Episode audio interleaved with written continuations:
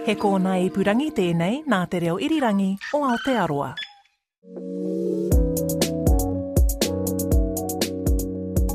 Tēnā koutou katoa and welcome to Insight. I'm Philippa Tolley. This week, death on our roads. Can anything be done to stop it? Nearly 400 people driving on New Zealand roads last year didn't reach their destination. That's an increase of nearly 50% over six years. Already this year, nearly 250 people have died in crashes. Along with this human tragedy is a social cost of billions of dollars. Ben Strang investigates if this is a cost we're willing to pay for a vast, fast roading network.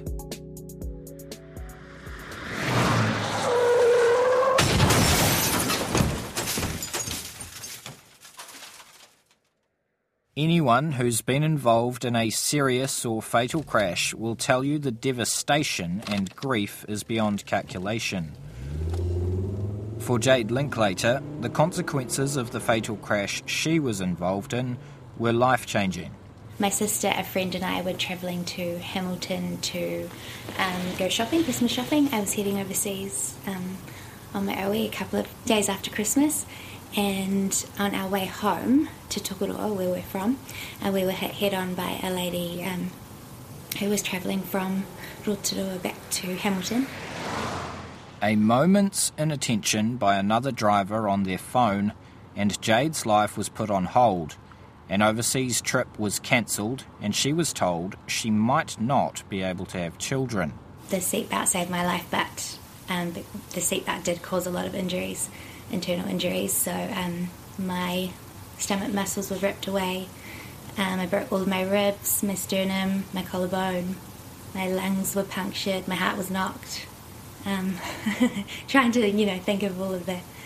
There are lots and lots and lots to list, but luckily we, our lives, you know, we still have our lives. But unfortunately, the lady who hit us lost her life. That driver left behind a 17 year old son, and Jade Linklater thinks about him often. Far from being angry about her own injuries, she's sad that an innocent son lost his mother in easily avoidable circumstances. You know, picking up your phone to send a quick text or making a call, like it only takes that couple of seconds of you taking your attention off the road and you could, you know, kill somebody or lose your life. Distraction, be it through cell phones, passengers, even the radio in your car, is one of the leading causes of crashes on the road. 12 people died last year solely because a driver was distracted, and 155 were seriously injured. Fortunately for Jade Linklater, the emergency doctors working on her that night in 2011 did a stellar job. She's now the mother of a young son, Quinn, a child she describes as her miracle baby. Not everyone has a fairy tale ending. According to the Ministry of Transport, the social cost of road crashes in 2017 was more than $5.6 billion. That figure looks at how a serious crash impacts the driver and their family. That includes loss of life or a reduction in the quality of life, and the loss of the ability to work or be employed. There are also medical costs, legal costs, and also factored in is the damage to the vehicles. What it doesn't include is the cost of emergency medical treatment, which is funded by the Accident Compensation Corporation, and that's estimated to cost more than half a billion dollars each year. All told, it's estimated that road crashes cost the country more than $6 billion during each of the past two years.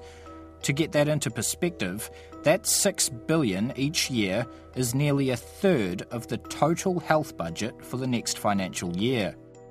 At the epicentre of these deadly and expensive road crashes is Taupo, and Mayor David Trewavas says the crashes are devastating for the survivors. These people have been in the prime of their lives that have been taken uh, from their families, and um, just the trauma, the startling of the eyes, and just um, you know they they just can't believe that it's happened. You always hear about these things, see these things, you know, uh, but it's always to someone else, and when it actually is their own families that are involved, uh, they just yeah, it's shock, basically shock, and uh, they take a long time to come to terms with it. In April, Five people from the same family died on Tirohanga Road north of Taupo. In the same month, eight people died in a crash only a few kilometres down the road on State Highway 1 near Atiamuri. Five children were among the dead, the youngest just seven years old. In that crash, a nine year old boy was the sole survivor, left without his parents or his five siblings. I decided to head to the region to get a better understanding of why those roads have been so deadly. I'm just pulling onto a rural country road north of Taupo. There's no barriers to speak of on the road. There's no certainly no median barrier and there are no side barriers. All that separates me and the oncoming traffic is a white dotted line the speed limit is 100 here, uh, but it feels like you're going a lot faster at times. It's a narrow road. Uh, there are bends and crests and that sort of thing, which you feel like you're going quite fast going around. And it is quite sobering to see the occasional cross on the side of the road. And I have seen a floral arrangement put up for somebody who has died in their vehicle on this road. For the past 18 years, Senior Sergeant Murray Henderson has been patrolling the roads between Hamilton and Taupo. He estimates he's been at the scene of more than 200 fatal crashes during that time, and he knows what happened at each of the spots where a cross has been put up on the side of the road. Despite the haunting images he's seen, he says responding to a crash isn't the worst part of his job it's yeah, it's really hard. It's sort of um, emotionally, you sort of you try and put on that brave face. It does affect you, um, and um, the families you get all sorts of different reactions. Um, sometimes they open the door and they know straight away the fact that we're standing there, and um, they always think the worst. And um, yeah, it's it's never a nice nice thing. but yeah, like I say, we, we we do our best. We try to make sure they've got um, support around them, and we you know, being empathetic towards them and the, the loss of their family. The national head of road policing, Steve Greally, says he remembers vividly the first time he had to do it, telling a woman her husband had fallen asleep on his way home from work. I located her at work, and she was in a in a remote place, um, all by herself. And I thought, oh my God, she has no support. But as soon as I did, I confirmed identity and she dropped to the ground. You want to come up with something that's going to make it better, but you know damn well nothing will make it better. You have just ruined her life by what you had to say. Between 2014 and 2016, fatigue was a factor in almost 15% of all fatal crashes. Murray Henderson says it's a common problem as people driving through his region prioritise getting there over taking a break. After a two to three hour drive from Auckland, Mr. Henderson says the towns near Tokoroa are the kind of places drivers should stop to rest, refill, or get a bite to eat, otherwise, they start to tire. Early in their trip, drivers focus further up the road but as the eyes start to get heavy, the focus comes closer to their own bonnet. As a result, following distances start to shrink and reaction times are delayed. It's those minor slips in concentration that can lead to a good driver crossing the centre line and into the path of an incoming vehicle.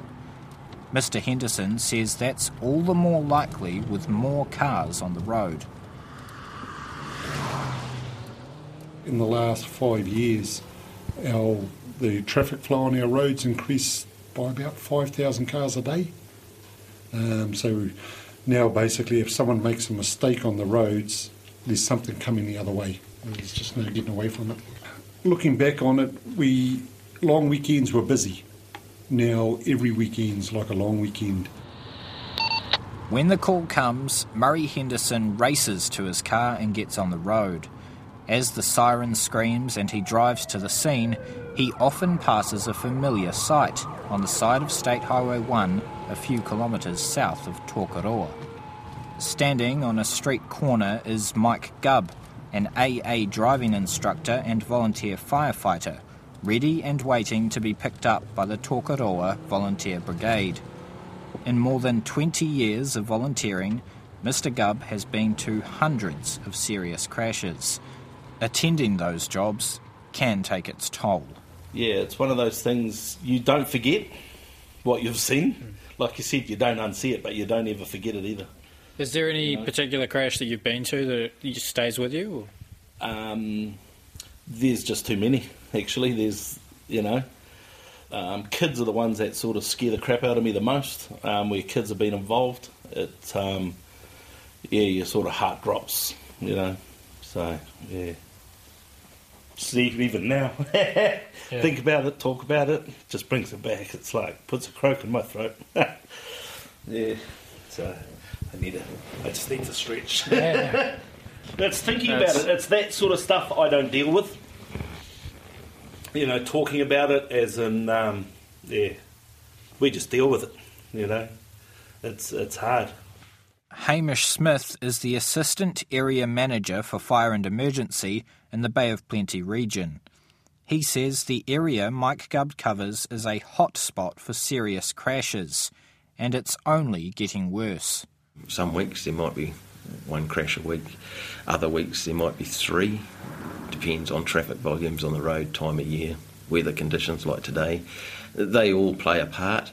Uh, the one thing I can tell you is in the first seven months of this year, the um, number of incidents that we've attended on that particular section of State Highway 1 are in seven months what they were last year, with still five months to run. So, um, if you look at the policing statistics for fatalities in Bay of Plenty at the moment, and you look at that stretch of road, uh, doesn't matter where you look at it in the Bay of Plenty at the moment. Unfortunately, it's increasing.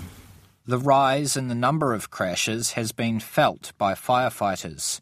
The fire service recently changed its name to Fire and Emergency, which Mr. Smith says is a reflection of their jobs in 2019. Our number of uh, road accidents uh, are higher than the number of um, structure fires that we would attend. Uh, if we put structure fires and you know vegetation fires together, uh, they they probably weigh slightly more. But then if you add to the medical rescue work and particularly the car crashes that you're talking about, if you add the medical response that we do with St John's to Code Purples, then that far outweighs the firework, you know, any any class of the firework that the organisation's doing at the moment.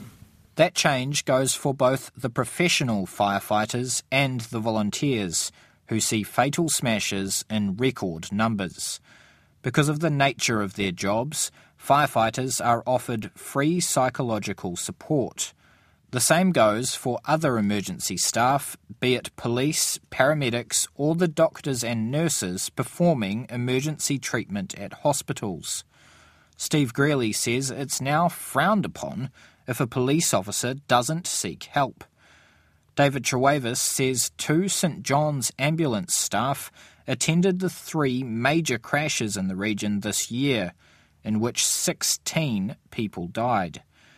He says he couldn't imagine having to do that job. I guess the hardest uh, comment was that uh, talking to the senior sergeant Topol, you know, when he had to say to the young constable on the scene um, at um, incident um, that could you please go back to the station and get some more body bags. Uh, they did. They'd run out of body bags uh, in the actual cars. So you know, and the and the look on the young constable's face. I think he was out of uh, police school by a year or something like that. Mr. Trewavas has had to get used to meeting the families and friends of those who have died on the region's roads. 117 people have died on Waikato and Bay of Plenty roads in the past 12 months, including 81 this year alone. After the two crashes near Atiamuri in April, Mr. Trewavas met with the families of those involved, offering any support he could. But he says there is little he could say or do that would help them recover. I'm Ben Strang, and you're listening to an RNZ Insight program about the huge cost of death on our roads. Speed is the leading factor when it comes to road deaths, even if a driver isn't exceeding the set speed limit. According to the MegaMaps tool run by the Transport Agency, 87% of roads have a speed limit that is higher than what is deemed safe and appropriate. The tool looks at a number of factors, including the road width and conditions, the traffic volume, and surrounding obstructions and obstacles. Tirohanga Road, where five people died in April, has a safe speed limit of 80 kilometres per hour, rather than the signposted 100. The section of State Highway 1 where eight people died is deemed safe at 100 kilometres per hour. But by international standards, it wouldn't be. International best practice would suggest roads without a barrier between the lanes aren't safe at more than 80 kilometres per hour because of the impact two cars would have when colliding at 100. Senior Sergeant Murray Henderson says most drivers are oblivious to the severity of such an impact. The different impacts within the vehicle uh, uh, during a crash, um, a lot of people don't understand the physics. You know, basically, it's not just two cars coming together. Um, you then got the person inside the car um, colliding with the inside of the car. Then you've got the internal organs colliding with the skeleton. So there's sort of the three different impacts you have during a crash. And when you sort of um, explain it to people that you know, even doing 100 kilometres an hour, both cars colliding, it's a 200 kilometre an hour crash. Um, the human body's just not designed for it. And dealing with the outcome of these terrible smashes comes at a significant monetary cost on top of the personal tragedy. Figures from ACC show road crashes are a small fraction of the claims made to the organisation less than 38,000 in 2017 out of nearly 2 million total claims. But where the average sporting claim totals less than $1,000 and a fall at home averages $1,100, a claim for a road crash averages more than $9,000. Derek Sage is the medical director of the emergency department at Tauranga Hospital. When crash victims are brought into the hospital, Dr. Sage says a huge number of resources have to be directed to each person. When we do get them, they tend to be fairly spectacular and they really drain the um, manpower in the department for a period of time until we've sorted them out. So, um, small percentage, big impact on the flows in the department when they do occur. The nature of a high speed smash means people receive multiple injuries. Essentially, people come in with uh, altered consciousness because they've injured their brain, um, their spinal injuries. Inevitably, there's a limb injury or two in the mix. Um, quite often they're bleeding. We have to work out where they're bleeding from because obviously they could be bleeding from in their chest, in their abdomen, or from their pelvis. So we have to work out very quickly um, where the site of bleeding is and what we need to do to stop that bleeding. Um, so there's a, a tremendous amount of activity initially when someone arrives. Lisa Rossiter, one of the senior managers at the transport agency, was one of those crash victims several years ago. She's never told her staff about the crash or the ongoing impact it has on her. I'm a survivor of a of a serious crash, or what we would term a serious crash. Yes, in my university days, I was heading home from university for lunch, and uh, a car went straight through a giveaway sign, and I was very seriously injured with a very serious neck injury that's been with me ever since. So.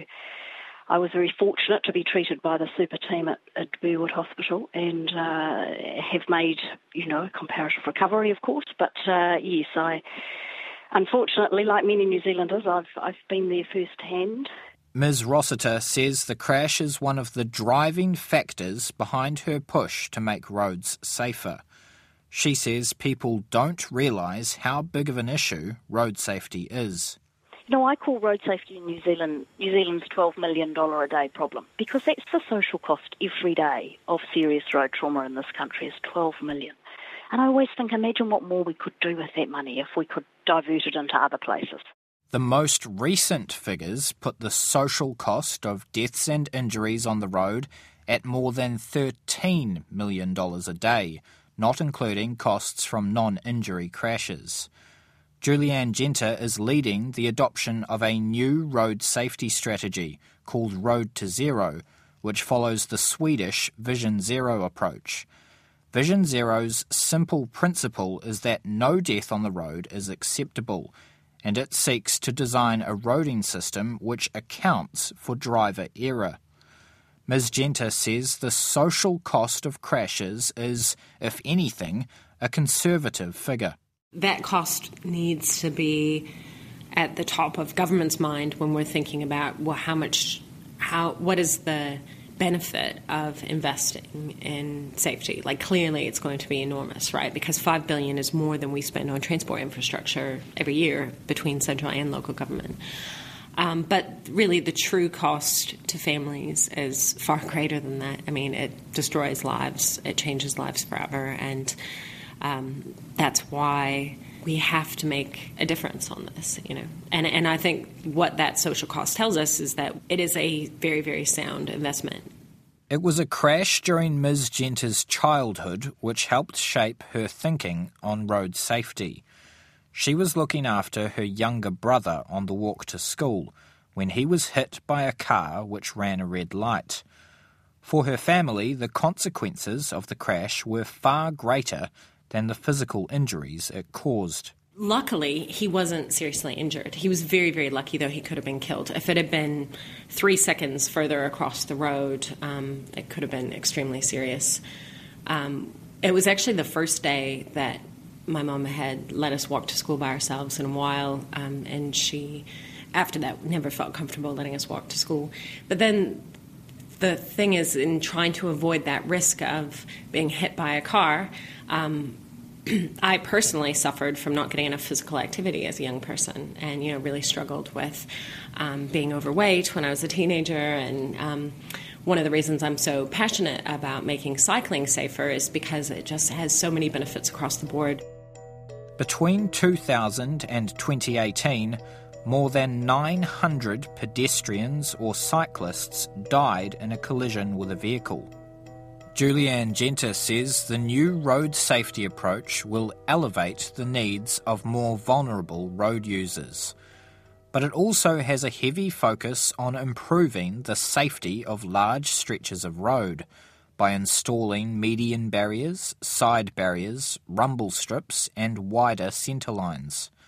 The goal is to reduce the number of road deaths by 40% over the next decade.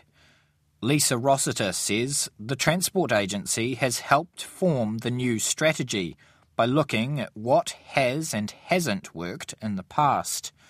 What hasn't worked is the traditional approach to road safety. In the past, we've put a lot of emphasis on driver behaviour and focusing on encouraging people to drive more carefully and be a good driver and take care and all those things. And what we've learned, and indeed this is an international learning from road safety experts, is that's not enough. It's essential, but it's not enough because we're all human. Just like our best sports people, we'll go out there and we'll still make mistakes every day on the road. And so we've simply got to move the focus beyond driver behaviour. That isn't to say that driver education isn't important in a new strategy. Mike Gubb, who trains young drivers in the Taupo region, says the current testing process needs to include open road driving, where nearly 75% of road deaths occur. In Taupo, we I take them out Aratiatia Road, you know, to the rapids, cross the dam, and out there. And you know, the kids say to me, oh, "Do we come out here for our test?" I says, "No." But you're going to drive these type of roads, aren't you? And they're like, "Yeah." I said, "So we need to make sure, you know, you do it." And that's and you're right. It's forget about the test. Teach them to drive properly. Teach them to take out, you know, go out where they're not going to be doing their test, but where they're going to drive eventually. Julie Anne Genter says driver training will always be a key focus, but international evidence suggests designing roads that factor in bad driving works better. In a place like New Zealand, which doesn't have the financial might to build a nationwide motorway network, Ms. Genter says that means a focus on safety upgrades to roads. In the first three year cycle, we'll get almost 200 kilometres of median barriers and a few hundred kilometres of side barriers and thousands of kilometres of rumble strips, wider centre lines. These um, may not sound uh, incredibly you know, life changing, but they actually are. Uh, the evidence around the effectiveness of rumble strips at preventing fatal runoff road crashes is I think it's 40% reduction in fatal runoff road crashes. So, because they're very cost effective, we can apply them to more low volume roads. And really, that is where uh, we see a huge percentage of fatal crashes. And so, in order to prevent those, we just we have to look right across the network. It's a move that has plenty of support within the road safety community. Lisa Rossiter says the plan will undoubtedly save lives because more roads will be upgraded than in the past. The government is also committed to increasing enforcement on the roads through more speed cameras and more police officers. Steve Greally says the police have been trying to figure out why the road toll is rising, but can't pinpoint one key factor. What he does know is that people need to take road safety more seriously. If you put those 377 who died last year into a, a wide body airliner and that crashed, can you imagine what would happen after that in terms of civil aviation and so on? Everyone will be up in arms and we are talking about air safety and all the rest. Now, thankfully, that has not happened. Improving roads is likely to take decades, but it's something the government is committed to. But those out responding to 111 calls day after day want drivers to take more care over what they're doing to try to reverse the horror unfolding on our roads every day. That program was written and presented by Ben Strang. If you'd like to podcast other Insight programs, you can head to Apple Podcasts, Spotify, the Insight page on the RNZ website, or wherever you get your podcasts. Next week, Insight asks what's happened to the government's promise to overhaul the welfare system so everyone can live with dignity. I'm Philippa Tolley, and that's all from Insight for today. Great to have you listening, and do join us again next time.